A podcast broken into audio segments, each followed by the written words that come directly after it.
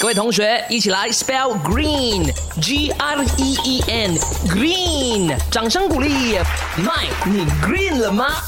大家有没有养过这个 hamster 啊，或者是可能呃小刺猬那种呢？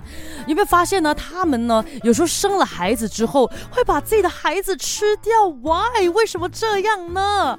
其实我自己是没有亲眼看过这一幕啦，只是还是觉得好神奇哦。怎么样的一个情况就吃掉自己的孩子？嗯，那有好几个原因的。第一呢，就是压力过大啊。任何生过孩子的人呢，都可以和压力过大的这个呃。hamster 呢，去产生共鸣的，而且他一生就生好几个孩子呢，是非常有压力的哈。那在这个 hamster 身上的压力呢，可能是会觉得说他没办法照顾完所有的这个 baby，所以他就会吃掉一些孩子的。第二呢，就是恐惧。那母亲呢，想要保护自己的孩子是非常正常的，那 hamster 也是一样啦，他感到很害怕，然后害怕的时候那个情绪啊，会导致他们杀死并吃掉自己的 baby 的。再来呢，就有气味，这个妈咪 hamster。呢，他花了很多时间来清洁和照顾他的 baby 啦，然后每个 baby 身上都有留下一种气味的，好让这个妈妈呢可以认出到底哪一个孩子是哪个孩子这样子。那如果一开始 baby 身上就有一种新的气味的话，比如说人的气味。